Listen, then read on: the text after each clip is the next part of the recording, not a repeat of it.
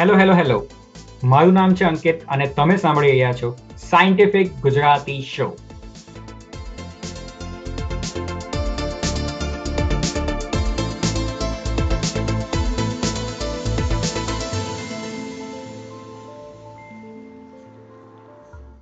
તો આજનો episode kind of experimental bonus episode છે કે જેની અંદર અમે પર્ટિક્યુલર કોઈ ટોપિક ઉપર વાત નથી કરવાના, પરંતુ સફારી વિશે ચર્ચા કરવાના છે. ઓકે, તો જેને ના ખબર હોય, સફારી એ છેલ્લા પચીસ છવ્વીસ વર્ષથી આવતું એક ગુજરાતી સાયન્સ અને જનરલ નોલેજનું મેગઝીન છે અને એ પોતે જ ઘણું યુનિક છે સાયન્સ કમ્યુનિકેશનમાં અને ખાસ કરીને ગુજરાતી ભાષામાં. અને હવે ડિજિટલ અને પ્રિન્ટ બંને એડિશનમાં આવે છે. તો જો તમને વિજ્ઞાનમાં ઇન્ટરેસ્ટ હોય તો તમને આ મેગઝીન જરૂરથી ગમશે.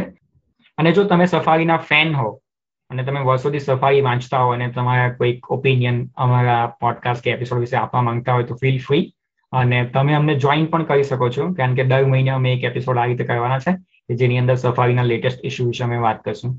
તો મજા આવશે. તો અમે વિચાર્યું કે દર મહિને સફારીનો એક ઇસ્યુ આવે છે તો એના ઉપર શા માટે કોઈ એક સારું ડિસ્કશન નહીં કરીએ. અમે ત્રણ જણા, હું, યશ અને નિઝિલભાઈ, સફારી વાંચીને એના જે આર્ટિકલ્સ ઉપર અમારો પર્સ્પેક્ટિવ હોય અને કંઈક નવી ઇન્ફોર્મેશન જે અમે જાણી હોય અને કંઈક એક્સપ્લોર કરી હોય તેના વિશે વાત કરી છે. So let's get started with today's episode. તો આપણે ચાલુ કરીએ ફર્સ્ટ થોટથી. તો અમે જ્યારે આ ઇસ્યુ આપણે ડિસાઇડ કર્યું કે આને વાંચવાનું છે, અને મેં તમને કીધું કે આપણે આ લેટેસ્ટ ઇસ્યુ જે એપ્રિલ બે હજાર એકવીસનો છે એને વાંચવાનું છે, તો એના ઉપર તમારો ફર્સ્ટ થોટ શું હતો? ઓકે, તો હું ઘણા વર્ષો પછી સફારી ફરી વાંચી રહ્યો હતો. એટલીસ્ટ બે ત્રણ વર્ષથી તો મેં વાંચી નથી. સો પણ જે જનરલ ફોર્મેટ જે હતું, ફોર્મલ અને ફોન્ટ, એ તો બધું એનું એ જ છે હજી બે ત્રણ વર્ષ પહેલા જયારે મેં છેલ્લે અંક વાંચ્યો હતો ત્યારથી. તો મારા માટે થોડું નોસ્ટાલ્જિક બી હતું કે ઓકે, બહુ ઘણા ટાઈમ પછી હું આખું વાંચી રહ્યો છું સફારી ફરી એમ. હા, એટલે મેં પણ ઘણા વખત પછી જ વાંચ્યું છે. લાસ્ટ ટાઈમ વાંચેલું તે કદાચ જયારે હું સ્કૂલમાં હતો, બે હજાર અગિયાર કે બાર ની સાલમાં. હા, મારું પણ મેં સ્કૂલમાં લગભગ સાતમા ધોરણમાં હતો ને ત્યારે લાઇબ્રેરીમાં પહેલી વખત જોયું કે આ રીતનું કંઈક મેગઝીન છે. અને પ્રી ઇન્ટરનેટ હતા, રાઈટ? એટલે ઇન્ટરનેટ તો દુનિયામાં હતું પણ આપણા સુધી નહીં પહોંચેલું હતું. તો એ સમય ઉપર મતલબ એટલી વધારે ક્યુરિયોસિટી હતી કે કંઈક એમ નવું મળી જાય ને તો એમ બહુ ગજબ એક્સાઇટમેન્ટ હતી. પછી મને ખબર પડી કે ઓકે, અને આપણે ઘરે પણ મંગાવી શકીએ એમ, કારણ કે લાઇબ્રેરીમાં એકચ્યુઅલી એવું હતું કે ત્યાં બેસીને વાંચો અને એમાં બી પાછું એવું હોય કે પંદર મિનિટ બ્રેક હોય. બરાબર, વચ્ચે આપણું સ્કૂલનું એવું સિસ્ટમ હતું ને, બે પીરિયડ પછી પંદર મિનિટનો બ્રેક, પછી પાછો બે પીરિયડ, અડધો કલાકનો બ્રેક, પછી પાછો પંદર મિનિટ. તો હવે એમાં એવું કહેવાય, ક્યાં જમવા જવાના તમે લોકો, કંઈક પાણી પીવા જવાના, વોશરૂમ જવાના, કે પછી ત્યાં જઈને વાંચીએ, ને બહાર તો લઈ જવાની દે. તો જાણે એ રીતની પ્રોપર્ટી લાઇબ્રેરીમાં બનાવી રાખેલી કે વાંચવા જ નહીં દે કોઈને. I don't know. તો એ રીતનું હતું. તો મેં ઘરે મંગાવવાનું ચાલુ કર્યું અને પછી કોલેજમાં ગયો તો એ આદત છૂટી ગઈ. અને પછી તો હવે એટલું બધું યુટ્યુબ અને ઇન્ટરનેટનો એટલું બધું વધી ગયું કે સફારી તો પાછું જવાનો કઈ ચાન્સ જ નહીં મળ્યો એમ. તો આ એક મને આઈડિયા હતો કે આપણે આના પર વાત કરીએ ને, એટલીસ્ટ ખાલી તો બી મજા આવશે એમ. અને ઇનિશિયલી સપોઝ કોઈ આ સાંભળતું હોય તો એક ક્લિયર વસ્તુ ડિફાઇન કરી દઈએ કે આની અંદર આપણે કોઈ રિવ્યૂ નથી કરવાના, અનબોક્સિંગ ટાઈપ કે આ સફારીનો એપ્રિલનો ઇસ્યુ કેવો છે, કવર બહુ સારું છે ને, એ બધી વાતો નથી કહેવાના. અને બીજી વસ્તુ, અમે સીધા સીધા આર્ટિકલની વસ્તુ પણ તમને નથી કહેવાના કે આ આર્ટિકલની અંદર આ ઇન્ફોર્મેશન હતી, આ ઇન્ફોર્મેશન, આ ઇન્ફોર્મેશન, એટલે વાંચી નથી જવાના. એટલે આ એક જસ્ટ જનરલ એનાલિસિસ છે કે અમે વાંચ્યું અને આ એક એક્સપિરિયન્સ અમે એકબીજા સાથે શેર કરીએ છીએ અને એકબીજાના પર્સ્પેક્ટિવ શેર કરીએ છીએ. તો આ મોટે ભાગે એકબીજાના દ્રષ્ટિકોણ શેર કરવા જેવી વાત હશે. યા, તો ઓકે, હું તો હું ચાલુ કર્યું. જનરલી છે ને, મને આ જ્યારે જોયું ને, મતલબ તો ખબર નહીં, હવે આની કવર સ્ટોરી ઉપર સૌથી મોટા પેલા શું કે આપણે કાંગારૂ, બીજા બધા હા એનિમલ્સ છે, પણ મારું ધ્યાન ગયું જ નહીં ત્યાં. મારું ધ્યાન સીધે સીધું પેલું બલ્બ વાળો જે એડિસન જે છે ને એના ઉપર જ ગયું. મતલબ હજુ પણ મેં જોઉં છું ને તો મતલબ એનું કવર પેજ ઉપર ખાલી એડિસન ઉપર જ ધ્યાન જાય છે. અને એડિશનને જોઈને મને ખબર બી પડી ગઈ કે આર્ટિકલની અંદર શું હશે, કારણ કે મેં ઓલરેડી સફારીની અંદર જ વાંચ્યું હતું કે એડિશને ખરેખર બલ્બની શોધ નહીં કરી હતી. એટલે મેં સફારીની અંદર જ વાંચ્યું અને એના પહેલા મને પણ એવું લાગતું હતું કે હા, એડિશન જ કરી હશે એમ. અને જ્યારે એ ટાઈપના વૈજ્ઞાનિકોનું નામ આવે ત્યારે આપણે ખ્યાલ આવી જાય કે હા, કંઈક કોન્ટ્રોવર્શિયલ ને બધું, કંઈક સ્પાઇસીસ પણ મળશે સ્ટોરીમાં. એટલે પેલું પણ ત્યાં જાય ઘણી વાર. આ એનું ટાઇટલ છે વાયકા અને વાસ્તવિકતા, ફોર યોર ઇન્ફોર્મેશન, પેલું એફ વાય આઈ કરીને પહેલા જે આવતું હતું ને, તો એ જ છે. તો એની અંદર છે કે વાયકા એટલે વાયકા એટલે એવું જ ને, મિથ મિથ થાય ને, શું થાય મિથ મિથ. હા, આ ફોર્મેટ સફારીનું મને એ એ વસ્તુ બહુ ગમે કે એકચ્યુઅલી છે ને ઇટ્સ કાઇન્ડ ઓફ જેમ. એક ડ્રોબેક ખાલી એટલો જ છે કે પ્રિન્ટ મીડિયામાં છે, પણ જે ઇન્ફોર્મેશન જે ડેન્સિટી છે ને એક આર્ટિકલ મતલબ એક આખા ઇસ્યુની અંદર તે ઘણી વધારે છે. હવે આપણે કેવું કે આ વસ્તુ અમે સફારીમાં વાંચી હતી ને એકદમ નવી ઇન્ફોર્મેશન મારા માટે નથી, એટલે બહુ સરપ્રાઇઝિંગ નથી. પણ જો કોઈ પહેલી વખત વાંચતું હોય ને આ વસ્તુ, તો એ ખરેખર મતલબ એક ટાઈપની ઇન્ફોર્મેશન જે તમને એમ શું કહેવાય એમ કોગ્નિટિવલી એમ સ્ટિમ્યુલેટ કરી શકે એમ. અને આનું ફોર્મેટ બી બહુ સરસ છે ને, ફોર યોર ઇન્ફોર્મેશન, રાઈટ, વાસ્તવિકતાને વાયકા. તો પહેલા આપણે પ્રોમ્પ્ટ જ સેટ કરી દીધું કે અત્યાર સુધી લોકો શું માને છે. It's kind of myth buster. હા, અને એટલે જે જનરલ જે સાયન્સ બાબત અમુક જે સ્પેસિફિક જનરલી વસ્તુ હોય ને કે ભાઈ આવું આવું છે, આવું છે, એવું જ છે, જનરલી આવું જ માને છે ને બધા કે ભાઈ એડિસન જ બલ્બ શોધ્યો એમ. પણ એમ ડિટેલ ઘણી વાર કોમ્પ્લેક્સ હોય એમ ને, ઘણી કોમ્પ્લેક્સ છે. મેં એકચ્યુઅલી છે ને એક આખી સિરીઝ જ કહેવાનો હતો ઇલેક્ટ્રિસિટી ઉપર કે કેવી રીતે બધી વસ્તુ થઈ. તો એની અંદર એડિસન, ટેસ્લા, હજુ તો કરંટ વોરને આની અંદર ઇન્ક્લુડ કરે તો ટેસ્લા વાળું તો મતલબ પબ્લિક અત્યારે ઇન્ટરનેટ ઉપર તો કલ્ટ છે આખું, જે બસ એમ થોમસ એડિસન ને ટેસ્લાના જ બીમ્સ બનાવ્યા કરે છે. તો યા એક ઘણી બધી વસ્તુ છે ને. હજુ પણ આને આની અંદર એક બે વસ્તુ છે કે જે લાઇટ બલ્બનો જે આઈડિયા થોમસ એડિસનને જ્યાંથી આવેલો ને, તો એનું પણ એક એ છે ને. એડિસન કેવું કે આપણે જ્યારે હિસ્ટ્રીને એઝ અ ખાલી ઓબ્જેક્ટિવલી જોવાનું ચાલુ કરીએ ને, તો એડિસનનું પોઝિટિવ કોન્ટ્રીબ્યુશન પણ ઘણું વધારે છે. મતલબ જ્યાં ક્રેડિટ હોય ત્યાં તો આપણે આપવી પડે. ડેફિનેટલી એણે ઘણા બધા આઈડિયા બીજા પાસે ઉઠાવેલા છે, ક્રેડિટ્સ નથી આપી. અને નાર્સિસિઝમ તો મતલબ હદપાર વગરનું હતું. હવે કોઈ વ્યક્તિ પોતાના પોતાનો ચહેરો જ એઝ અ લોગો યુઝ કરે કંપનીના, તો પછી એ થોડું વધારે પડતું જ થાય, એ તો ખબર પડી જાય આપણને ત્યાંથી જ. હવે એડિસન, હા, એડિસન કંપનીનો લોગો હતો થોમસ આલ્વા એડિસનનો ફોટો. એ તેનું ઇન્સ્ટાગ્રામ ડીપી એડ બેઝિકલી એના કંપનીના લોગો તરીકે યુઝ કરતો. હા, એટલે નાર્સિસિઝમ તો બહુ વધારે હતું. પણ એણે એકચ્યુઅલી જે સિસ્ટમ બનાવી ને, મેં અત્યારે જ કોઈક પોડકાસ્ટ સાંભળતો હતો, એમાં એ લોકો વાત કરતા હતા કે જે જોબનું કલ્ચર છે ને અત્યારે કેવું છે કે એક કોર્પોરેશન છે, રાઈટ, અને આપણે બધા કંઈક સ્ટડી કરીને ત્યાં જોબ કરશું. તો હવે એ એક કલ્ચર જે આખું ડેવલપ થયું ને કે જોબનું, તે કદાચ થોમસ આલ્વા એડિસનના જે મેનલો પાર્કની લેબોરેટરી છે ને ત્યાંથી આવ્યું. કારણ કે એણે શું કહ્યું કે એણે જોયું કે હવે પહેલાં પહેલાં એ રીતનું જ હતું ને કે બધા ઇટ્સ કાઇન્ડ ઓફ એન્ટરપ્રિન્યોરિયલ, કે કોઈક ફાર્મમાં ખેતી કરે છે, કોઈ લુહારી કામ કરે છે, કોઈ સુથારી કામ કરે છે, રાઈટ. અને પછી એડિસન જેવા લોકો આવ્યા, એ લોકો ને હવે એ જ કેવું હતું કે હવે જે ફાર્મમાં કામ કરે છે તે પોતાના ચિલ્ડ્રન્સને ટ્રેન કરશે કે now I will train you, કે હવે તમે અહીંયા આ કામ કરી શકો. તો એ લોકો બી કદાચ ફાર્મિંગનું જ કામ કરશે, અથવા તો એક બીજું શીખીને પોતાનું કામ કરશે, અને બધા એકબીજાની સર્વિસ એક્સચેન્જ કરશે in terms of money, right. પણ એડિસને એવું કહ્યું કે એડિસને વિચાર્યું કે હવે મને જોઈએ છે હાઈલી ટ્રેન લોકો અને હાઈલી ઇન્ટરેસ્ટેડ લોકો જે શીખવામાં ઇન્ટરેસ્ટેડ છે અને હું જે કહું તે ટાસ્ક એક્ઝિક્યુટ કરી શકે. એ પછી મારા સગા નહીં પણ હોય તો પણ ચાલશે. તો દેટ્સ હાઉ મતલબ એણે એ વર્ક કલ્ચર ડેવલપ કર્યું. અને જે લેબોરેટરીનું જે જે કલ્ચર છે ને તે એડિસનમાંથી જ આવે છે એકચ્યુઅલી, એડિસનની લેબોરેટરીમાંથી, કે ત્યાં એણે હાઈલી ટેલેન્ટેડ લોકોને એક જગ્યાએ ભેગા કર્યા અને બધા એક વસ્તુ ઉપર કોલાબોરેટ કરે છે. એ પહેલા સાયન્ટિફિક કોલાબોરેશન જેવું કંઈ ક્યાં હતું? બધા મતલબ એટલે મોટા પાયે, હા, મોટા પાયે એવું હતું. અને એટલે કોર્પોરેટ કોર્પોરેટ રિસર્ચ ને ડેવલપમેન્ટ, કોર્પોરેશન કોર્પોરેટાઇઝેશન નહોતું એમ.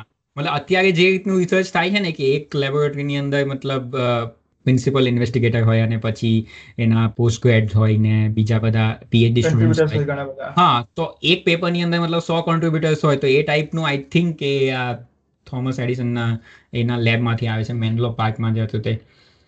એની તો આખી એનું નામ જ છે ને વિઝાર્ડ ઓફ મેનલો પાર્ક. અને બાકી એ હરામી તો સો ટકા હતો, એટલે એમાં તો એમાં તો કોઈ એવું નથી કે આપણે વખાણ કરી નાખીએ. અને બીજું એવું બી છે કે બહુ પોપ્યુલર પોપ્યુલર નામ છે ને, એટલે એ બાબતે ટીકા પાત્ર પણ વધારે થાય. બાકી એવું બીજા ઘણાએ કર્યું છે, પણ જે પોપ્યુલર છે. હા, કયું? The current wars. Current wars. હા હા, આઈ થિંક જોયું છે. યા, આઈ થિંક જોયેલું છે. હા હા, મેં એક્ચ્યુઅલી એ કરંટ વોર્સ જ્યારે ચાલુ કર્યું મને એવો આઈડિયા હતો કદાચ કે એમાં એડિસન ને ટેસ્લાનું બતાવશે, પણ Tesla is just like, એનો તો દસ પંદર મિનિટ નથી એ મૂવીની અંદર. નેટફ્લિક્સ ઉપર છે આઈ થિંક. નહીં, નેટફ્લિક્સ ઉપર નથી એ મૂવી. કદાચ એનીવે. પણ હા, એટલે પોઈન્ટ હા એની અંદર એ વસ્તુ હતું કે વેસ્ટિંગ હાઉસ ને એડિસન વચ્ચેની વોર હતી કે એસી અને ડીસીની, અને ટેસ્લાએ વેસ્ટિંગ હાઉસને હેલ્પ કરી હતી આખું એસીનું ઇન્ફ્રાસ્ટ્રક્ચર બનાવવામાં, અને એની ઘણી બધી પેટન્ટ જે હતી તે એઝ અ રોયલ્ટીના એમાં લીધી હતી અને વેસ્ટિંગ હાઉસે. તો એ ઘણો ઇન્ટરેસ્ટિંગ ટોપિક છે, આપણે કોઈ વખત એની સાથે ડિટેલમાં વાત કરશું એમ. તો એની અંદર આ બધી ઘણી મતલબ એડિસનને બતાવ્યું છે કે એનું જે શું કહેવાય એની જર્ની જે બતાવી છે, અને એ સારું છે. મતલબ પહેલાં મને લાગ્યું કે આ એડિસનના વખાણ કરવા માટે મૂવી બનાવી છે, પણ એ લોકોએ એકચ્યુઅલી ઘણા બધા પોઈન્ટ કવર કર્યા છે, એનો ઈગો ઇસ્યુ ને પછી કેવી રીતે એડિસન ઇલેક્ટ્રિક કંપની જે એની હતી તે જનરલ ઇલેક્ટ્રિક બની ગઈ, અને પછી જે લોકો હા ને લાઇટ બલ્બ જે લોકોએ બનાવ્યો છે, પહેલો લાઇટ બલ્બ જે આમાં લગભગ આપેલું છે ને તેર કલાક ને સાડા ત્રણ કલાકે સાડા ચૌદ કલાક જે ચાલેલો. તો એ લોકોની જે હા એનું એનું ક્લાઇમેક્સ ની અંદર એ હતું કે કે એ ફિલિંગ કેવી હતી કે જ્યારે એ લોકોએ મતલબ આની અંદર ત્રણ હજાર મટીરિયલ યુઝ કર્યા એવું આપેલું છે, પણ જનરલી છ હજાર મટીરિયલનું એક એવું છે કે છ હજાર ડિફરન્ટ ડિફરન્ટ મટીરિયલ યુઝ કરેલા હતા એમ ટ્રાય કરે ફિલામેન્ટ માટે. હા, તો જ્યારે એ એક ફિલા મતલબ એક કામ કરી ગયું અને એ જે ફિલિંગ કેવી હતી એના વિશે પણ વાત કરી છે. તો યા એનીવે, પણ મને છે ને એક વસ્તુ મેં જોઈ છે કે જ્યારે આ જે શું કહેવાય જે નાઇન્ટીન હંડ્રેડની આજુબાજુની જે હિસ્ટ્રી છે ને, મતલબ એટીન એટીથી જે નાઇન્ટીન ટ્વેન્ટી વચ્ચેની ચાલીસ વર્ષમાં એની અંદર જે ડેવલપમેન્ટ થયું છે ને એમાં એટલા બધા લોકો ઇન્વેન્ટ મતલબ છે ઇન્વોલ્વ કે એને બહુ ડિટેલની અંદર જાણવું જરૂરી છે એમ. કારણ કે આપણને જે પણ સ્ટોરી અત્યારે જે સાંભળવા મળે છે ને તેમાં આપણે ખાલી એક બે વ્યક્તિને પકડીને જેને આજુબાજુ જોયા કરીએ છીએ. હવે આની અંદર આ એક આર્ટિકલ છે ને સફારીનો પેલો કયો આપણે અતુલ્ય ભારત વાળો જે આર્ટિકલ છે ને જેની અંદર એ લોકોએ માર્કોની અને જગદીશ ચંદ્ર બોઝ હા નું બતાવ્યું છે. હવે તમે યુટ્યુબ ઉપર ત્યાં સર્ચ કરો ને તો તમને જગદીશ ચંદ્ર બોઝનું નામ નહીં જોવા મળે. તો એ બધા જે વેસ્ટર્ન જે વિડીયોઝ બનેલા છે એ બધામાં માર્કોની વિશેષ ટેસ્લાની વાત બતાવે છે. માર્કોની છે હા, તો ટેસ્લા હા એટલે ટેસ્લા, જગદીશચંદ્ર બોઝ, માર્કોની એ ત્રણે ત્રણ ઇન્વોલ્વ હતા, અને એના સિવાયના પણ સફારીમાં પણ એક નામ આપેલું છે બીજું કોઈ રશિયન સાયન્ટિસ્ટ હા બીજા ચાર પાંચ જણા હતા. તો હવે એટલે કેવું કે કનેક્ટિંગ એટલે ડોટ્સ કનેક્ટ કરીએ ને કે કોનું કોન્ટ્રીબ્યુશન કેટલું હતું અને કયા ટાઈમ પર કેવું હતું, ને આ બધું પ્રી ઇન્ટરનેટ હતા, કોઈને ખબર પણ નથી કે કોઈ પોતાની ઝૂંપડીમાં બેસીને શું કામ કરે છે. જો બેઝિક થી ઉપર જ્યારે સાયન્સ ડેવલપ થયું ને ત્યારે સાયન્સ ઇન્ક્રીમેન્ટલી ડેવલપ થાય, એટલે એક જણ એક વસ્તુ બને બીજું લેયર ચડે અને ત્રીજું ચડે ચોથું ચડે એમ કરતા કરતા કઈક વસ્તુ બહાર આવે એમ. એટલે આ બધા જે ઉમેર્યા છે બધા લેયર બાય લેયર બધા ઉમેરતા ગયા છે, એમાંથી અલ્ટિમેટલી સક્સેસફુલ વસ્તુ આવી એમ. તો ઘણી વચ્ચેના લેયર ભૂલાઈ ગયા છે એમ. હવે આ જે આર્ટિકલ છે તો એની અંદર મતલબ સીધે સીધું ખાલી જગદીશચંદ્ર બોઝ અને માર્કોનીની વાત કરી છે, એમાં ટેસ્લાનું મતલબ એનું મેન્શન જ નથી. અને પછી મેં યુટ્યુબ ઉપર એક બે વિડીયો જોયા તો એની અંદર ટેસ્લા અને માર્કોનીની વાત કરી છે, જગદીશ ચંદ્ર બોઝનું મેન્શન જ નથી. એક સાઈ શો કરીને છે ને યુટ્યુબ ચેનલ, તો એનો જ કોઈ વિડીયો છે મેં મેં હમણાં જ જોયો. મેં પહેલા શું કહ્યું વિડીયો જોઈને મેં કમેન્ટ સેક્શનમાં ગયો તો કમેન્ટ સેક્શનમાં બધા where is JC Bose, where is JC Bose એમ, ને બધા આપણા ઇન્ડિયન લોકોએ લાઈન લગાવી દીધી છે કમેન્ટ સેક્શનની અંદર કે જગદીશ ચંદ્ર બોઝની જ વાત છે, કોઈ ટેસ્લા માર્કોનીની વાત જ નથી કરતું એમ. તો એ એક વસ્તુ છે. હા, તો એટલે ઘણા બધા સંશોધકો સાથે કામ કરતા હતા, એટલે અલગ અલગ જગ્યાએ પણ એ લોકો કામ કરતા હતા કે રેડિયો વેવ્સ નો યુઝ કઈ રીતે કરી શકાય કોમ્યુનિકેશન સિસ્ટમમાં. એ મેઇન ટાર્ગેટ ઘણા બધા સાયન્ટિસ્ટનો એ જ હતો, અને એટલે ટેસ્લાનું પણ એ જ હતો કે એ તો પાવરનું જ વિચારતો હતો. એને મતલબ wireless power transmission, wireless power transfer વિચારતો. હા, ઇન્ફોર્મેશન ટ્રાન્સફરમાં વધારે ઇન્ટરેસ્ટ નહીં હતો એમ. હા, એવું હતું. પણ હવે એ જ છે કે આ લોકોની હિસ્ટ્રી બુક્સમાં અને આ લોકોની સાયન્સ બુક્સમાં એ લોકોને કયા કયા એક્ઝામ્પલ્સ, કઈ કઈ હિસ્ટ્રી ભણાવવામાં આવે છે એ પણ વેસ્ટર્ન કલ્ચરમાં, તો એ પણ આમાં એ લોકોની સ્કૂલિંગ સિસ્ટમમાં અને એજ્યુકેશન સિસ્ટમમાં એ પણ આમાં આઈ થિંક પ્રાથમિક ભાવ ભાવ ભજવે કે વિડીયોઝમાં, વેસ્ટર્ન વિડીયોઝમાં કેમ આ જ નામ આવે છે ને આ નામ નથી આવતા.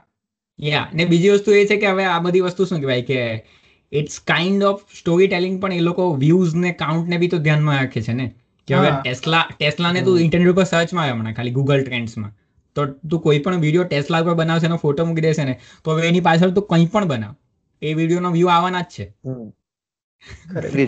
હા, તો હવે એ લોકો સ્ટોરીને એ રીતે રિપ્રેઝન્ટ કરે કે જે મતલબ કેવું કે વધારે લોકોને ક્લિક કરાવે ત્યાં. હા, હવે કદાચ એ લોકોને ત્યાં જગદીશચંદ્ર બોઝ કોણ છે એ કદાચ વેસ્ટર્ન કલ્ચરમાં કોઈને ખબર જ નહીં હોય, એટલે એ લોકોને વિચાર્યું કે આનું જરૂર જ નથી ને, ફોટો બી મૂકવાનું શું કામ છે, કેમકે એના ઉપર વ્યૂઝ થોડી આવવાના છે. એટલે બીજું બીજું કે આપણે કહીએ પણ એક પ્રકારનો કલ્ચરલ બાયસ ને કલ્ચરલ ડિફરન્સ બધે હોય. હવે આપણે સેમ રીતે કહીએ તો આ જે આર્ટિકલ છે બરાબર છે, આ જ આર્ટિકલ ને આપણે બોઝની ફેવરમાં લખેલો છે, બરાબર કે બોઝની તરફથી લખ્યું છે, એન્ડમાં જ લખ્યું છે કે ભાઈ એમને અન્યાય થયો વગેરે વગેરે, અથવા કે ઇન્ડિયાને અન્યાય થઈ ગયો ટાઈપ. તો એ પણ આપણે પણ આપણો કલ્ચરલ બાયસ છે કે આપણે બોઝને પ્રમોટ કરીએ છીએ. એટલે જો કે એની અંદર એક વસ્તુ તો બહુ સારી રીતે જો કોહરરની જે વાત કરી છે ને, જે પેલી ટ્યુબ કે જે યુ શેપની ટ્યુબ યુઝ કરી હતી જગદીશચંદ્ર બોઝે, અને એ જ ટ્યુબનો જે આઈડિયા હતો તે આઈડિયા માર્કોનીએ યુઝ કર્યો લિનિયર ટ્યુબમાં, રાઈટ? તો એ એનું એક્સપ્લેનેશન એની અંદર બહુ સરસ આપેલું છે એની અંદર. અને પછી મેં યુટ્યુબ ઉપર બી ચેક કર્યું ને તો એનું એક્સપ્લેનેશન ત્યાં હતું કે એ જ મેન હતું. તો બસ ખાલી મારો મતલબ મારો પોઈન્ટ એ જ હતો, જો કે એની લિમિટેશન પણ છે કે આર્ટિકલ હવે ખાલી એક બે પેજનું આર્ટિકલ હશે કદાચ, રાઈટ? મતલબ પેપર ઉપર તો એ બે પેજના આર્ટિકલમાં તો જે હા જે ઇન્ફોર્મેશન જે રીતે એ લોકોએ કન્વે કરે છે એ જ કરવાનું છે. પણ એટલે જ મને આ પોડકાસ્ટનું ફોર્મેટ બહુ ગમે કે આપણે એક કલાક સુધી ખાલી વાત કરીએ ને કે હવે આણે આનું કોન્ટ્રીબ્યુશન અહીંયા કર્યું હતું, આણે અહીંયા કર્યું હતું, તો રિઝનિંગ કરવા માટે તમારી પાસે સ્પેસ છે કે જેની અંદર આપણે કદાચ આવું પણ હોઈ શકે, કદાચ આવું પણ હોઈ શકે, એ નાખી શકીએ એમ, બરાબર? આપણે કોઈને કન્વિન્સ નથી કરી દેવાના હા કે આ સાંભળેલા પછી તમે માની જ લેશો કે આને જ કહ્યું હતું ને આને જ નહીં કહ્યું હતું એમ. એટલે ડાઉટ્સ હોઈ શકે, રાઈટ? મેં મેં કહ્યું એકચ્યુઅલી મેં અત્યારે સર્ચ માર્યું, માર્કોનીનું વિકીપીડિયા પેજ જોયું, અને એમાં મેં વિકીપીડિયા પેજ વાંચતા પહેલા મેં ડાયરેક્ટ સર્ચ કર્યું કંટ્રોલ એફ કરીને કે એની અંદર કેટલી વખત જગદીશચંદ્ર બોઝનું નામ મેન્શન થયું છે, કેટલી વખત ટેસ્લાનું નામ મેન્શન થયું છે.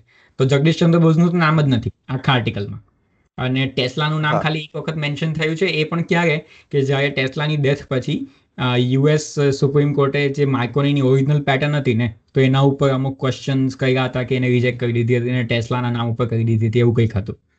તો હવે એ કેટલી ફેર કે અનફેર તેનું પણ એક આખું એક્સપ્લેનેશન હતું.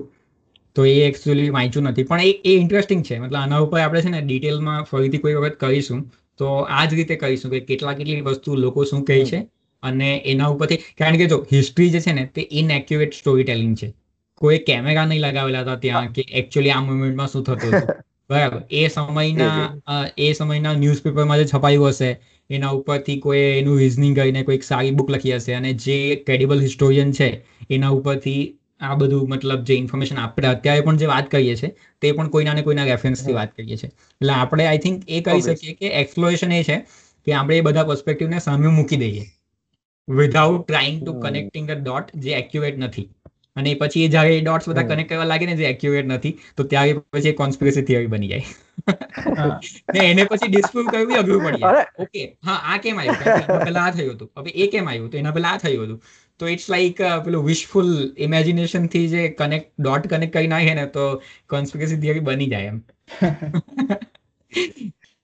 અને હિસ્ટ્રી બી રિવાઇઝ થયા કરે છે ને, કન્ટિન્યુઅસલી રિવાઇઝ થયા કરે છે કે ભાઈ પહેલા કરતા હવે જો પહેલા યુરોસેન્ટ્રિક હિસ્ટ્રી હતી વધારે, કે યુરોસેન્ટ્રિક જે ભાઈ યુરોપ અથવા અમેરિકા એટલે જે યુરોસેન્ટ્રિક હિસ્ટ્રીનું કલ્ચર હતું, હવે ધીરે ધીરે એવું છે કે ભાઈ બીજા દેશોમાં પણ જે થયું છે એ બધું હવે ઉમેરી રહ્યા છે કે ભાઈ ના હવે ગ્લોબલ હિસ્ટ્રીની જેમ ધીરે ધીરે એક્સપાન્ડ કરતા જાય છે. તો મેથ્સમાં હા એમાં એમાં તમને શું લાગે છે? મતલબ એક રીતે મને એવું લાગે કે ઓકે આખી દુનિયામાં બધાને એમનું કોન્ટ્રીબ્યુશન નથી ખબર, રાઈટ? પણ મને એવું લાગે કે બીકોઝ સફારીની અંદર આ આર્ટિકલ છે, આપણે એ વાંચ્યો છે ને આપણે એના ઉપર વાત કરીએ છીએ, એના સિવાય ઇન્ટરનેટ ઉપર એના ઉપર મતલબ ઘણા લોકો રિસર્ચ પેપર પણ લખ્યા છે અને વેલિડલી પ્રૂવ કર્યું છે કે કઈ જગ્યાએ કોનો આઈડિયા કોણે લીધો હતો. તો હવે જ્યારે ઇન્ફોર્મેશન અવેલેબલ છે આટલી બધી, તો એનો મતલબ એ જ થયો ને કે એમનું મતલબ ક્રેડિટ્સ તો ત્યાં છે, એવું નથી કે કમ્પ્લીટલી ભૂલાઈ જ ગયું છે, કારણ કે આપણે વાત કરીએ છીએ એનો મીન્સ કે ક્રેડિટ છે. કરેક્ટ, નહીતર જો એ નોંધ ના હોત તો ઓલરેડી ભૂલાઈ ચૂક્યા હોત. ને હા હવે જે લોકો સરફેસ હા ને જે લોકો ખાલી સરફેસ લેવલ ઇન્ફોર્મેશન જ વાંચે છે એના માટે તો દરેક વસ્તુ મતલબ મિસકન્સેપ્શન છે ને. હા તો એટલે જે લોકો ક્રિટિકલ થિંકિંગ કરે છે આઈ થિંક એ બધાને કોનું કોન્ટ્રીબ્યુશન ક્યાં કેટલું છે ને એ આઈ થિંક એ લોકો જાણી કરી લે છે.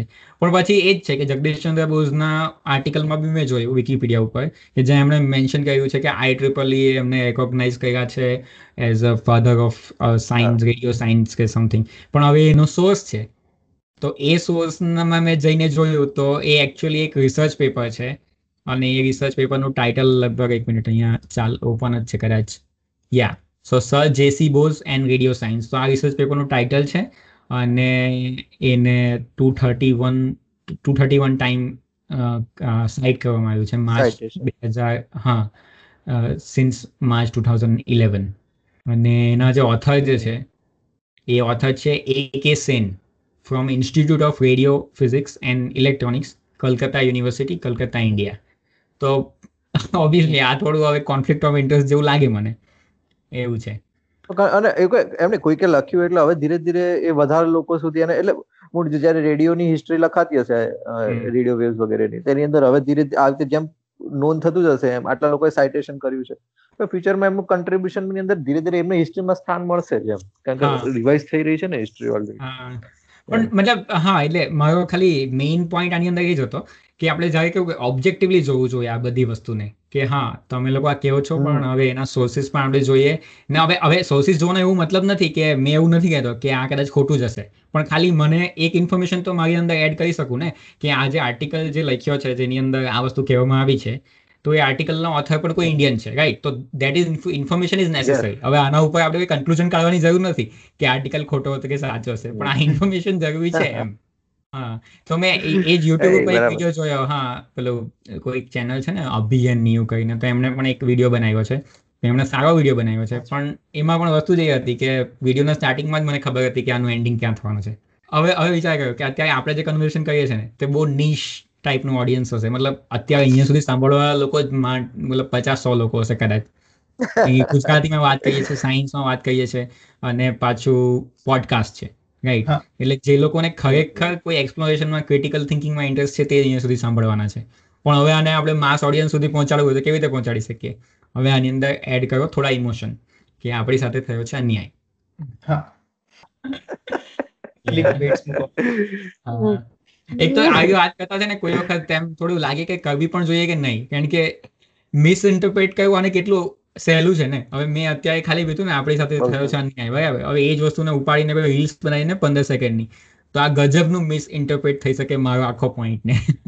હા વચ્ચે તો પંદર દસ મિનિટ પહેલા તમે જે બાબત બાબત બોલેલી તો એને જ એકચ્યુઅલી ખાલી કટ કરીને આપણે મૂકી દઈએ ને એમને ખબર પણ નહીં પડે કે કોન્ટેક્સ્ટ ક્યાં જઈ રહ્યો છે આના પછી.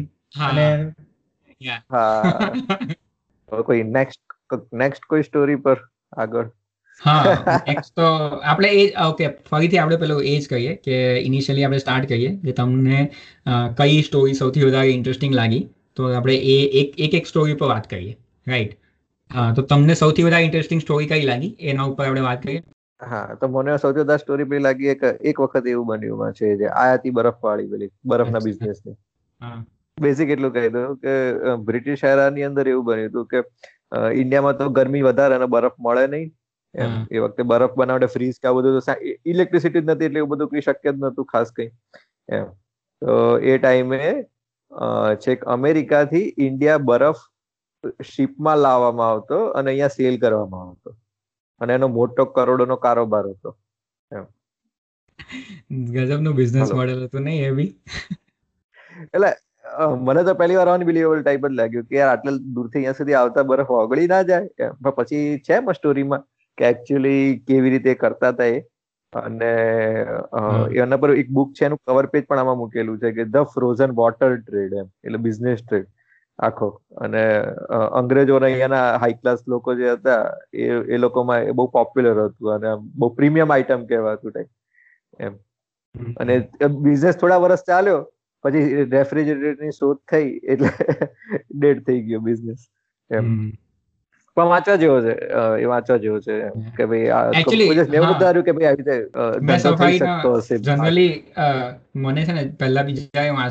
ભાઈ મને એ ઘણું ઇન્ટરેસ્ટિંગ લાગતું. એક વખત એવું બન્યું મતલબ એનું ટાઇટલ જ મને બહુ ગજબ લાગે કે એ લોકોએ બહુ મસ્ત પિન ડાઉન કરેલું છે એક વખત એવું બન્યું રાઈટ. અને શરૂઆત બી આર્ટિકલ એવી રીતે થાય કે એક વખત એવું બન્યું કે ત્યાર પછી એક સરસ હા એ બહુ સરસ મતલબ એક કાઇન્ડ ઓફ કે આને જો મતલબ વિડીયો ફોર્મેટમાં બનાવે ને હા વિડીયો ફોર્મેટમાં બનાવે ને તો ગજબ બને આનું. અને અનબિલીવેબલ ટાઈપની સ્ટોરી છે અનબિલીવેબલ ટાઈપની હિસ્ટ્રી હોય એમાં કે ભાઈ આવું પણ બન્યું હોય. યા ને એ એક છે મતલબ શ્રી નગેન્દ્ર વિજય જે સફારીના તંત્રી છે ને એ જ લખે છે ને દર વખતે. હા આઈ થિંક એ જ લખે છે, એમના આર્ટિકલ્સ હોય છે.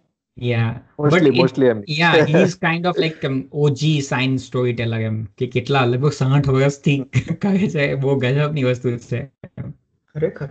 હા મે એક્ચ્યુઅલી મે જે જે મતલબ ઓફબીટ સ્ટોરી લાઈન આવે ને, હા બહુ સરસ, મતલબ બહુ કેપ્ટિવેટિંગ એમ. By the way O G એટલે ઓરિજિનલ ગેંગસ્ટર, એટલે એક ખાલી રિસ્પેક્ટેબલ ટર્મ છે YouTube અને ગેમિંગ ના કલ્ચરમાં. પણ મતલબ એમ કે તો કેવું કે આઈ આઈ ડોન્ટ થિંક, મતલબ મને એવું લાગે કે સફારી છે ને એ ગુજરાતનું સૌથી અંડરરેટેડ મેગેઝિન છે ખરેખર. હા, કારણ કે આટલા વર્ષોથી ને આટલું ટોપ લેવલનું મતલબ એક્સિલન્ટ વર્ક રાઇટિંગનું ને બધું કર્યા પછી એમ પેલું કેવું કે જે રીતનું રેકોગ્નેશન હોવું જોઈએ ને એમ થોડું સ્ટાર લાઇકનું. મતલબ મારા મનમાં તો એવું જ છે કે ગુજરાતીમાં જો કોઈ એમ એક્સિલન્ટ કોઈ કામ કરે છે ને તો એ સફારી જ છે એમ. ખબર નઈ આપણી જનતા એટલી બધી ઇન્ટરેસ્ટેડ નથી સાયન્સમાં કે શું એમ કે પછી બહુ વધારે. તો એના પરથી એક સેગવે મૂકું કે ચલો તમને ખ્યાલ છે કે આપણે લોકો જ્યારે સ્કૂલમાં હતા કે જે એજમાં પણ હતા, આપણે સફારી વાંચવાનું ચાલુ કર્યું તો આપણી આસપાસના કેટલા મિત્રો સફારી વાંચતા હતા કે એવું કઈ ખ્યાલ છે? નહીં, કોઈ નહીં. મને એવું લાગ્યું હું જો એક વિયર્ડ છું જે વાંચું છું એમ. બાકી બીજા કોઈને જ્યારે વાત કરું ને એમ એક્સાઇટેડલી કે હું વાંચું છું ત્યારે બધા બધા એમ થોડું કોઈનો રિસ્પોન્સ નહીં આવે સામે, એટલે મને એવું લાગે ઓકે આ બધી વાતમાં કોઈને ઇન્ટરેસ્ટ નથી એમ. મારા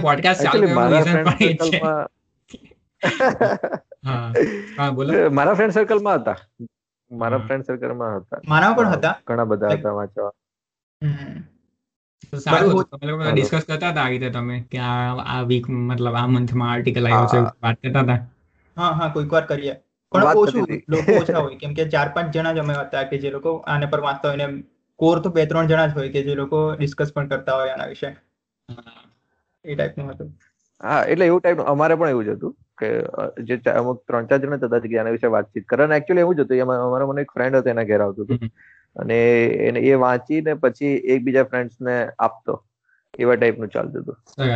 અને મારા ફ્રેન્ડના ઘરે આવતું હતું તો એના પછી એટલે અને એની પહેલા મારે ત્યાં ફેક્ટ ફાઇન્ડર કરીને એક અલગ આખું આવતું હતું, સફારીનું જ છે. મેં એકચ્યુઅલી મને હવે યાદ આવ્યું, એના પછી સફારી ચાલુ. હા, મેં એકચ્યુઅલી ચાર પાંચ જણાને શોધેલા હતા કે સફારીમાં પહેલા એવી સ્કીમ આવતી હતી ને કે તમે પાંચ જણા મતલબ સબસ્ક્રિપ્શન લાવો તો ઓછું થાય, એક જણ કરે તો એને કદાચ ચારસો પડે, હા ત્રણ જણા કરશે તો સાડી ત્રણસો માં પડશે બધાને. તો એકચ્યુઅલી મેં ત્રણ ચાર જણાને કન્વિન્સ કરેલા હતા, હવે મને યાદ આવ્યું. તો એટલા માટે પહેલા પહેલા બબે વર્ષ ભગેલું એ હતું, પણ પછી એ લોકો વાંચતા નહીં હતા, તમને ખબર જ હતી. એટલે પછી વિચાર કે હું ફાલતુ ખર્ચો કરવાનો એવું એ લોકો વિચારતા હતા આઈ થિંક. એટલે પછી હા, પછી એક બે વર્ષ મેં એકલા જ મંગાવેલું એવું હતું. પછી કોલેજ જઈને એવું થયું કે હોસ્ટેલમાં રહેતો હતો ને તો કોલેજ મતલબ ઘરે આવે અને બધું સાચવી રાખતો હતો, પણ પછી વાંચવાનું કંઈ થતું નહીં હતું. એટલે પછી કોલેજ વાળાએ વાઈફાઈ આપી દીધું તો એન્જોય કરો, બીજું શું. એકચ્યુઅલી કદાચ કદાચ ખ્યાલ હશે તો પહેલા બ્લેક એન્ડ વ્હાઈટ આવતું હતું, હમણાં છેલ્લા થોડા વર્ષોથી કલર થઈ ગયું છે. બ્લેક એન્ડ વ્હાઈટ મેં તો જ્યારે ચાલુ કર્યું ત્યારે તો કલર જ હતું આઈ થિંક. નહીં, બ્લેક એન્ડ વ્હાઈટ એટલે black and white cover page તો કલર આવતા હતા પણ અંદરના પેજીસ બ્લેક એન્ડ વ્હાઈટ. હા, અંદરના page. Oh yeah yeah, black and white. તો અત્યારે શું છે? અત્યારે બધા કલર આવે છે. હા, અત્યારે બધા કલર છે. સરસ, મેં છેલ્લે જોયેલું છે. મને ખ્યાલ નથી, મેં તો અત્યારે તો આપણે ડિજિટલ ઉપર જ કરીએ છીએ એટલે એટલે મતલબ એ ફિઝિકલ જોયેલું. હા, ખાસ કરીને કવર કવર પેજમાં બી એ લોકોએ ઘણું ચેન્જ કર્યું. પહેલા એવું હતું કે ખાલી એક જે એક જે મેઇન સ્ટોરી હોય ને તો એનો જ ખાલી એક ઇમેજ આવતી હતી અને ત્યાર પછી બાકી બધા ખાલી એમ પેલું લખી દેતા હતા ટાઇટલ કે શું છે અંદર. હા, હવે આઈ થિંક દરેક ટાઇટલને રિપ્રેઝન્ટ કરે એવી એક એક ઇમેજ છે. એટલે બેઝિક ફોર્મેટમાં બહુ ચેન્જ નથી પડે. હા, આવું થયું, કલર થઈ ગયું એમ, એક ચેન્જ છે. અને બીજું એવું બી હતું કે એક વિજ્ઞાન દર્શન કરીને બી આવતું હતું મેગેઝિન. મેં તમને એ જ પૂછવાનું હતું, ગુજરાતીમાં બીજા કોઈ મેગેઝિન છે કે નહીં ગુજરાતીમાં સાયન્સ ને લગતા? એમ હતા આઈ થિંક, વિજ્ઞાન દર્શન કરીને આવતું હતું પણ it's dead now I think. અને પણ એટલું બધું હાઈ ક્વોલિટી નતું જેટલું સફારી છે. અને એના આર્ટિકલ બી થોડા કેમ્પરિશ ટાઈપના હોતા હતા અને કોઈ એમનું ફિક્સ ફોર્મેટ ટાઈપ બી નતું. આ લોકોના જેમ છે ને ફિક્સ સેક્શન્સ કે એક વખત બન્યું કે ફેક્ટ ફાઇન્ડર કે એવા કોઈ સેક્શન્સ નતા. હા, પણ એમને અને એ લોકો ટોટલી સાયન્સ ડિવોટેડ હતા. આમાં તો હિસ્ટ્રી ને બીજું જનરલ નોલેજ બી હોય છે પણ એ હતું. અમારી સ્કૂલમાં આવતું હતું, એની અંદર કઈ વિજ્ઞાન સ્ટોરી કે એવું બી આવતું હતું ને, સાયન્સ ફિક્શન સ્ટોરી हाँ हाँ हाँ साइंस फिक्शन स्टोरीज भी आती थी हमारे। हाँ yeah. એટલે તમારી મતલબ એક આખી સ્ટોરી સમજવી હોય તો તમારે દસ પેલા એક આખું વર્ષના તમારી પાસે હોવું જોઈએ મેગઝીન કે જેમાં પહેલા સિરીઝમાં પાર્ટ वन એ કેવું વિયર્ડ હતું નહીં એ ટાઈમ જાય તો હવે તો કાઈ થિંક બંધ થઈ ગયું હે ચેની કારણ કે હવે એનો કોઈ એ નથી ને કારણ કે હવે શું કહેવાય જે બી વસ્તુ બધું બિંજ વર્ધિત બનાવવામાં આવે ને કે એક એપિસોડ હજુ તમે સિલેક્ટ તમે ડિસાઇડ નથી કરતા ઓટોમેટિકલી દસ સેકન્ડમાં બીજો એપિસોડ પ્લે થઈ જશે ચાલુ થઈ જાય એટલે મતલબ રાહ જોવી પડતી ગેપ પડે કે ભાઈ હવે એક મહિના પછી આગળ શું સ્ટોરી છે એવું ટાઈપ હા યસ તો બોલ કયો આર્ટિકલ તારા માટે સ્ટેન્ડ મેં તો બે ત્રણ આર્ટિકલ વાંચ્યા છે પણ એક તો મને આ જ ગમેલો કે આયરા જગદીશ ચંદ્ર બોઝ વાળો કે એની કોન્ટ્રોવર્સી જે માર્કોની અને જગદીશ ચંદ્ર બોઝ વિશેની હતી એક એ આર્ટિકલ ગમેલો સારો હતો અને બીજો હતો મેં પેલો વાંચેલો કે આર્ટિકલનું નામ બહુ અટપટું હતું પણ અંદરથી નીકળ્યો થોડો ઇન્ટરેસ્ટિંગ કે સાલના વૃક્ષ વિશેની વાત હતી આપણે એનું ટાઇટલ મને નહીં સમજાયું એનું ટાઇટલ છે સંશોધકોને રહસ્યના જે કોકડાએ કોકડા એટલે શું થાય એ પછી મને સમજાવજો પછી બરાબર જે રહસ્યના જે કોકડાએ વર્ષો સુધી ગુચવ્યા આપણે ત્યાં પોતાનું અલગ અલગ જંગલ રચતા સાલ વૃક્ષોને ભાઈ ભાંડુઓની ગેરહાજરી કેમ સાલતી હોય છે ટાઇટલ જ નહીં સમજાય મને તો હવે પહેલા ભાઈ ભાંડુ ઓકે ભાઈ ભાંડુ ઇઝ લાઈક મતલબ બ્રધરહુડ રાઈટ એ તો મને સમજાઈ ગયું પછી આ કોકડા એટલે શું રીલ રીલ દોરીની રીલ ના હોય આપણે પેલું ટાંકા લઈએ એમાં ઓકે જેના દોરો ઉકેલો હોય એને રીલ ને કોકડું કહેવાય ગુજરાતી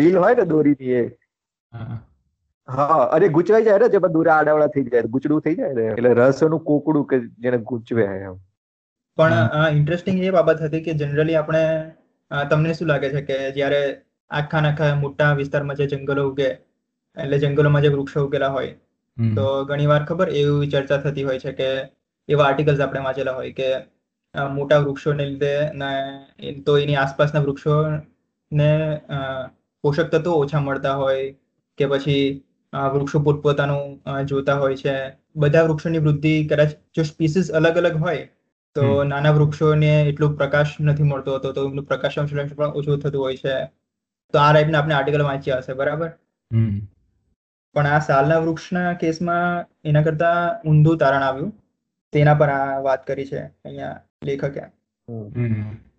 ભાઈ હવે આની અંદર જગદીશ ચંદ્ર બોઝનું નામ બે વખત મેન્શન થયું છે મતલબ એક તો ડેડિકેટેડ આર્ટિકલ છે અને બીજો આમાં પણ છે વનસ્પતિમાં જીવ છે પ્રાણી હા પ્રાણી વનસ્પતિ ટીસ્યુ વચ્ચે ઘણી સમાનતા હોવાનું જગદીશ ચંદ્ર બોઝે સાબિત કર્યું અને પછી નીચે લખેલું બી છે કે સવાલો ચવાયેલા લાગ્યા ચવાયેલા છે એટલે જ તો લખ્યા છે હા કારણ કે તેમને ભૂલી જવાના છે અને ભૂલાવી દેતા સવાલને પ્રસ્તુત લેખનું શીર્ષક બનાવ્યું છે એક આ એ વસ્તુ છે ને સફારી એક બહુ વીટીબો છે મતલબ છે એમ કે લિટરલી એ લોકો એ વસ્તુને સમજે છે ને શું કહેવાય એમ હ્યુમર હ્યુમરસ વેમાં રાઇટિંગ છે આઈ થિંક તમે જે વિજ્ઞાન દર્શનની વાત કરી ને એમાં કદાચ ઇસ્યુ આ જ હશે સફારીનું એમ પોતાની સ્ટાઇલ છે કે બધા સોર્સિસને એ લોકો પોતાની રીતે રિપ્રેઝેન્ટ કરે ઓકે ઘણા બધા ઓપિનિયન્સ છે તેની સાથે હું અગ્રી નથી કરતો પણ એટલી વસ્તુ તો એપ્રિશિએટ કરી શકીએ કે એ લોકો પોતાના ઓપિનિયનને પણ સારી રીતે એને શું કહેવાય એમ ક્રિટિકલ થિંકિંગના વેમાં પ્રેઝન્ટ કરે છે આ એ બહુ સરસ વસ્તુ છે એટલે આપણે પણ ડિસાઇડ કરી શકીએ વાંચીને કે હા આ વસ્તુ પોઈન્ટ હતો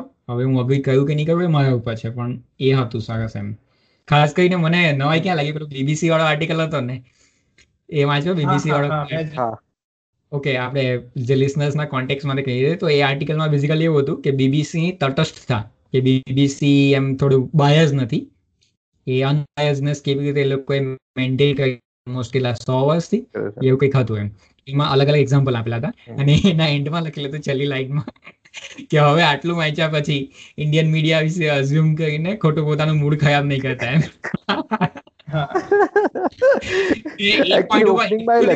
એમ હા મેં એકચ્યુઅલી વાંચતા વાંચતા વિચારતો મેં કીધું કે આ તટસ્થાની વાત થાય છે પણ હવે ક્યાં હવે આપણા મીડિયામાં શું છે બધું એમ તો એ લોકો નીચે મેન્શન કરી દીધું કે હવે ખોટું વિચારીને ખોટું એ નહીં કહેતા બીબીસી જેવું નહીં વિચારતા એમ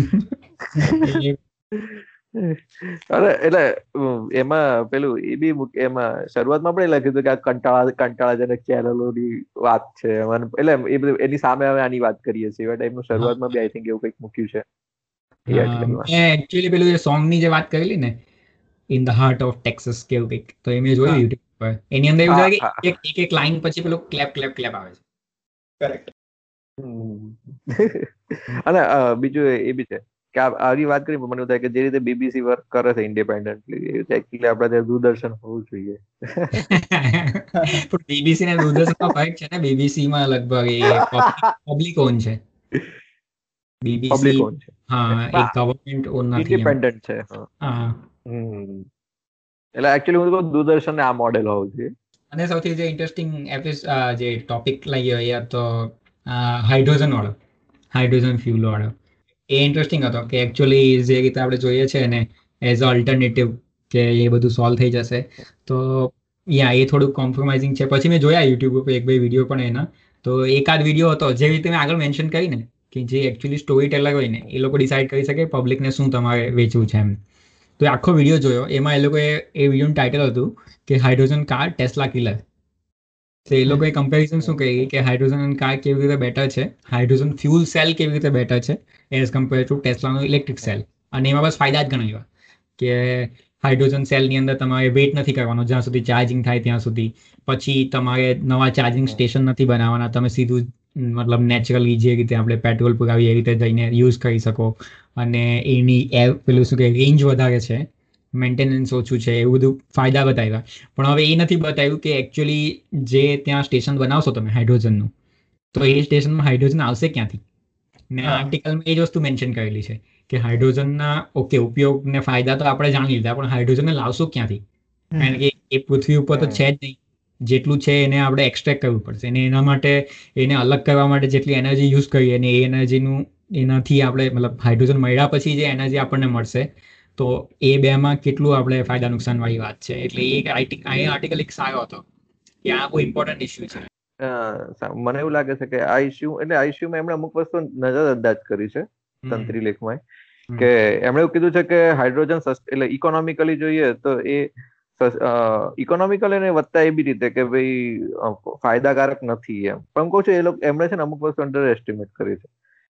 જ્યારે કે એક બે એક્ઝામ્પલ હું આપું કે એમણે ઇકોનોમિકલી કીધું કે ઓકે હાઇડ્રોજન પાણીમાંથી છૂટું પાડીએ બરાબર, તો એના માટે ઇલેક્ટ્રિસિટી વાપરવી પડે બરાબર, અને એના બદલે એના કરતા ડાયરેક્ટ જ ઇલેક્ટ્રિસિટી જો આપણે કારમાં વાપરતા હોઈએ તો ઓબ્વિયસલી વધારે એફિશિયન્સી આવવાની છે, કારણ કે હાઇડ્રોજન બનાવો ને પછી હાઇડ્રોજનમાંથી પાછી ઇલેક્ટ્રિસિટી બનાવો ઇલેક્ટ્રિક વ્હીકલ ચલાવવા માટે એમ એનર્જી પેનલ. એટલે કે એ એવું કીધું. પણ મારા બીજા જે વસ્તુ છે ને અમુક વસ્તુ છે કે જેની અંદર કદાચ ઇલેક્ટ્રિસિટી વધારે એટલે ડાયરેક્ટ ઇલેક્ટ્રિસિટી યુઝ કરવી છે ને વધારે ઈઝી નથી. ધારો કે હેવી વ્હીકલ્સમાં હેવી વ્હીકલ્સ ચલાવવા માટે હેવી એનર્જી જોઈએ જે ઇલેક્ટ્રિસિટીના એટલે ઇલેક્ટ્રિક બેટરીઓ વધારે વેટેજ ધરાવે છે. ખાલી મતલબ હાઇડ્રોજનના ઓકે ઇસ્યુ તો છે જ, પણ ઇલેક્ટ્રિક કારના પણ ઘણા ઇસ્યુ છે જે મતલબ એવું કોઈ સોલ્યુશન નથી કે પેલું સંજીવની બુટી જેવું છે કે બાકી બધી વસ્તુ એમ સોલ્વ થઈ જશે. One size fits all. અત્યારે અત્યારે એક સીકર કરીને છે ને યુટ્યુબ ચેનલ, તો એ લોકોએ બહુ સરસ એક હમણાં જ એનાલિસિસ કરેલું હતું કે હાઇડ્રોજન મતલબ હાઇડ્રોજન કે ઇલેક્ટ્રિક કારના જે એન્વાયરમેન્ટલ જે ડ્રોબેક છે કયા કયા છે, હા ને એની મતલબ ઘણી સારી ડિસ્કશન હતી. તો એ જ મારો વિચાર હતો. હવે કેવું કે આજે આ રીતનો જ્યારે ટોપિક આપણે લઈએ તો હવે એને કેવું કે જ્યારે બધા જેટલા મલ્ટિપલ એના જે પેરામીટર્સ હોય એ બધાને એડ્રેસ કરીએ ને તો એક બહુ સરસ એમ કન્વર્ઝેશન બને. એટલે એટલા માટે આ આપણો ફોર્મેટમાં મજા આવશે. હવે જો કે આની અંદર હું એવું માનું કે જે તંત્રીનો પત્ર જે છે તે જસ્ટિફાઈડ છે એ લોકોએ જે ટોપિક ચૂઝ કર્યો ને એના ઉપર, કારણ કે મેં અત્યારે ટાઇટલ વાંચ્યું છે તો એમાં લખ્યું છે આટો વેચીને ગાજર ખાવાનો ધંધો. એટલે એ જસ્ટ ઇકોનોમિક એનાલિસિસ છે કે આપણને કેટલું મતલબ જે ફ્યુલ જે મળે છે એનાથી અત્યારે આપણને ફાયદો થાય કે નહીં થાય. તો આઈ થિંક એ શોર્ટ આર્ટિકલ છે એટલે કદાચ એ ખાલી એના જે એસ્પેક્ટ ઉપર ફોકસ કરે છે ને તો એના ઉપર જ ફોકસ કરે છે એ રીતનું. હા એટલે હું કહું બીજા છે ઘણા ઉપયોગ. એમણે એવું કીધું છે કે આ કાજુ એટલે આ મોંઘા કાજુ બદામ છે એમ દાલ રોટી એવી રીતે કાજુ બદામ બી જરૂરી છે ને કે બધે દાલ રોટી નો ચાલે. ભવિષ્યમાં હાઇડ્રોજન કાજુ બદામ નીવડી શકે પણ દાલ રોટી નહીં. એક્ચ્યુઅલી કહું જો એનર્જી સ્ટોરેજ માટે બી સારું છે. ઇલેક્ટ્રિસિટી ને સ્ટોરેજ કરવાની બેટરી કરતા સ્ટોરેજ કરવા કરતા હાઇડ્રોજન માં સ્ટોર કરવું વધારે સારું છે હાઇડ્રોજન ફ્યુલ તરીકે. અને જે હેવી એનર્જી યુઝ વાળા જે બી વસ્તુઓ છે એમાં હાઇડ્રોજન ફ્યુલ બહુ સારું પડે. ધારો કે સ્ટીલ ઇન્ડસ્ટ્રી છે કે જ્યાં લોકોને એકદમ હાઈ એનર્જી હાઈ ટેમ્પરેચરની જરૂર હોય એમ બરાબર છે. તો એ ઇલેક્ટ્રિસિટીથી તમે એટલી હાઈ એનર્જી એટલે એટલી હીટ પેદા નથી કરી શકવાના. એના માટે તમારે હાઇડ્રોજન જેવું જ ફ્યુલ કોઈ વાપરવું પડશે ને એટલે એમ કે જે હાઈ ટેમ્પરેચર ઊભું કરી શકે એમ. એકચ્યુઅલી આના શરૂઆતમાં લગભગ એમણે લખેલું હતું કે શું કંઈક ચાઇના વિશે કંઈક લખેલું હતું. ચીને તો પોતાના ઔદ્યોગિક ઔદ્યોગિક કારોબારના ભવિષ્યમાં મુખ્યત્વે હાઇડ્રોજન જ મતદારે ચાલવાનું એલાન કરી નાખ્યું છે. ઓકે, એટલે ચીનનો જે ઇન્ડસ્ટ્રીયલ સેક્ટર છે તે મોટે ભાગે હાઇડ્રોજન યુઝ કરશે એવું તમે જેમ કીધું ને અત્યારે એ ઇન્ડસ્ટ્રીયલ યુઝ માટેનું. એટલે એના માટે એટલે પેટ્રોલ ડીઝલના ઘણા બિઝનેસ ઘણી વસ્તુઓ માટે વિકલ્પ તરીકે હાઇડ્રોજન કામ આવી શકે. બધા માટે નહીં, ખાલી ઇલેક્ટ્રિક એટલે સ્મોલ વ્હીકલ માટે બહુ સસ્ટેનેબલ નથી એમ હાઇડ્રોજન, પણ જે લાર્જ વ્હીકલ કે હાઈ એનર્જી યુઝ માટે ખરેખર સસ્ટેનેબલ છે આઈ થિંક. એટલે ઇવન આમાં એક વસ્તુ એડ કરું કે હમણાં જ લેટેસ્ટ મને ખબર પડી કે અહીંયા જર્મનીમાં એક કંપની છે જે લોકો હાઉસહોલ્ડ માટે દરેક હાઉસહોલ્ડની એટલે આખું અપાર્ટમેન્ટ છે અથવા તો મોટું ઘર છે તો એની એના બેઝમેન્ટમાં જ એક સ્મોલ હાઇડ્રોજન પાવર હાઉસ બનાવવાની વાત કરે છે અને એક્સપેરિમેન્ટ ચાલે છે એના પર કે તો શું છે કે અપાર્ટમેન્ટ સસ્ટેનેબલ બની જાય હાઇડ્રોજન. ત્યારે જે લોકો ગેસ કે બીજા એના હીટિંગ માટે જે બર્ટનનો યુઝ કરે છે એની જગ્યાએ હાઇડ્રોજનનો યુઝ કરવાના અને સસ્ટેનેબલ મોડેલ ડેવલપ કરવાની વાત કરે છે. Elon Musk by the way hate hydrogen cells, એને ફૂલ ફૂલ સેલ્સ કહે છે. ફ્યુલ નહીં, એફ યુ મતલબ એ F double O L fool cells. હા, ઓફ કોર્સ એક્ચ્યુઅલી વ્હીકલ માટે બહુ સારા નથી. એકચ્યુઅલી એના માટે ફીલ છે એટલે સ્મોલ વ્હીકલ્સ માટે તો એટલે એસયુવી કે એ બધા માટે તો નથી કામના. આઈ થિંક ટોયોટા જ આની અંદર પણ જે ફોટો આપેલો છે ટોયોટાનો જ છે.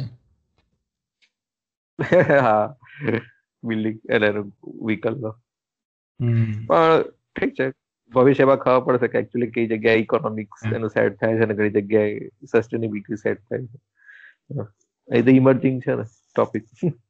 હા, બિઝનેસ ઇનસાઇડરનો જે મેં વિડીયો તમને તમે વાત કરી ને કે જે લોકો કહેતા હતા કે hydrogen fuel cell is a Tesla killer કે વોટ એવર, રાઈટ? તો હવે એની અંદર શું હતું ખબર, એનું કન્ક્લુઝન એ લોકોએ એ રીતે કહેલું હતું કે અત્યારે ખાલી હાઇડ્રોજન સેલ મતલબ જે એને પ્રોબ્લેમ પડે છે તે એટલી જ પ્રોબ્લેમ છે ઇન્ફ્રાસ્ટ્રક્ચરની કે હાઇડ્રોજનના જે આ જે ગેસ સ્ટેશન જે છે તે બધા ખાલી કેલિફોર્નિયામાં જ છે તો એના કારણે પ્રોબ્લેમ થાય છે. એટલે એ લોકોને કહેવું એવું છે કે જો આપણે ઇન્ફ્રાસ્ટ્રક્ચર વધારી દઈએ તો બધા જ હાઇડ્રોજન કરી શકે અને એ કદાચ ટેસ્લા જે ડોમિનેશન છે એને તોડી શકે એમ. પણ મને લાગે ત્યાં સુધી હવે એ લોકોએ કેટલી ઇમ્પોર્ટન્ટ ઇન્ફોર્મેશન મિસ કરી દીધી ને કે આટલા બધા ગેસ સ્ટેશન બનાવવા માટે હાઇડ્રોજનને લાવશું ક્યાંથી એમ. જે આ આર્ટિકલમાં બેઝિકલી જે એડિટર જે છે તેમણે મેન્શન કર્યું છે કે હાઇડ્રોજનને બનાવશું ક્યાંથી. હા, તો કેટલો હાઇડ્રોજન બનાવવો પડશે. અને હવે હવે સૌથી ઇમ્પોર્ટન્ટ ક્વેશ્ચન મને ત્યાં આવ્યો કે હાઇડ્રોજનની પ્રાઇસ કેટલી હશે? પેટ્રોલની પ્રાઇસ આપણને ખબર છે કે એક લીટરના આટલા છે, હવે હાઇડ્રોજનની પ્રાઇસ કેટલી હશે? શું એનાથી ઓછી હશે? ઓછી હશે તો કદાચ ઓછી હશે, પણ એટલે ઓછી હશે તો એને એનો પ્રોડક્શન કોસ્ટ કે એટલો હાઇડ્રોજનને આપણે એક્સટ્રેક્ટ કર્યો તો એના માટે કેટલી એનર્જી યુઝ થઈ ને એના જે રિસોર્સિસ યુઝ થયા તે ખરેખર એક પ્રોફિટેબલ બિઝનેસ થઈ શકે કે નહીં કોઈ કંપની માટે, એનો એની વાત છે એમ. એકચ્યુઅલી હું ધારું છું કે જે સીએનજી કે એલપીજી છે ને બરાબર તો કાઇન્ડ ઓફ હાઇડ્રોજન પર સિમિલર રીતે જ વર્ક કરે છે. કાઇન્ડ ઓફ એક્ઝેક્ટલી નહીં, કાઇન્ડ ઓફ બરાબર છે. તો એ જમીનમાંથી એક્સટ્રેક્ટ કરવા કરતા પાણીમાંથી હાઇડ્રોજન ખાલી ઇલેક્ટ્રોલાઇસિસ કરીને બનાવવું એ કદાચ આઈ થિંક વધારે સસ્ટેનેબલ હશે એમ હું ધારું છું. કારણ કે પાણીનું ઇલેક્ટ્રોલાઇસિસ જ કરવાનું છે હાઇડ્રોજન પ્રોડક્શન કરવા માટે, જે પાણી તો દરિયાનું વગેરે આપણી જોડે છે જ available M.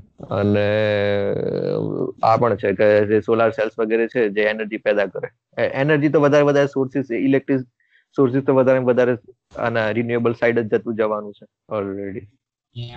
So I think so કે ઇવેન્ચ્યુઅલી કદાચ વધારે સસ્ટેનેબલ ઇવેન્ચ્યુઅલી, અત્યારે તો નથી. ઓકે, હવે આને આપણે કન્ક્લુડ કરીએ. અને યા એક લાસ્ટ મેસેજ કે જો કોઈ અહીંયા સુધી સાંભળ્યું હોય તો ફર્સ્ટ ઓફ ઓલ કોંગ્રેચ્યુલેશન કે તમે કઈ કઈ ઇન્ટરેસ્ટેડ છો, સફારીમાં ઇન્ટરેસ્ટ છો અને સાયન્સ કમ્યુનિકેશનમાં ચર્ચામાં ઇન્ટરેસ્ટ છો, તો yeah I have like open invitation to everyone જે સફારી વાંચતા હોય, અને દર કદાચ મહિને અમે આ રીતે કરવાના જ છે. આ એપિસોડનો રિસ્પોન્સ કેવી રીતે આવે છે એના ઉપર મને ને રિસ્પોન્સ એટલે પબ્લિકનો રિસ્પોન્સ નહીં, અમને કેવું એટલું ગમે છે એના ઉપર. તો તમને ઇન્ટરેસ્ટ હોય અમારી સાથે કમ્યુનિકેશન કરવામાં અને આ રીતે ચર્ચામાં પાર્ટિસિપેટ કરવામાં તો ફીલ ફ્રી ટુ કોન્ટેક્ટ. બધી કોન્ટેક્ટ ડિટેલ્સ તમને એપિસોડના ડિસ્ક્રિપ્શનમાં મળી જ જશે.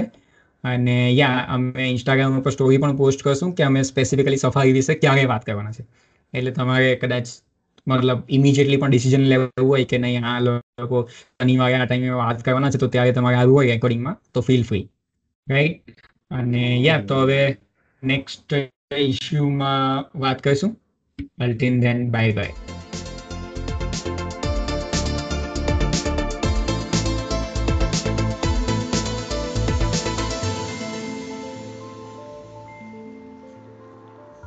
તમારે કંઈક મેસેજ આપો. આરએફઆઈડી વિશે વાત કરવી છે એમ?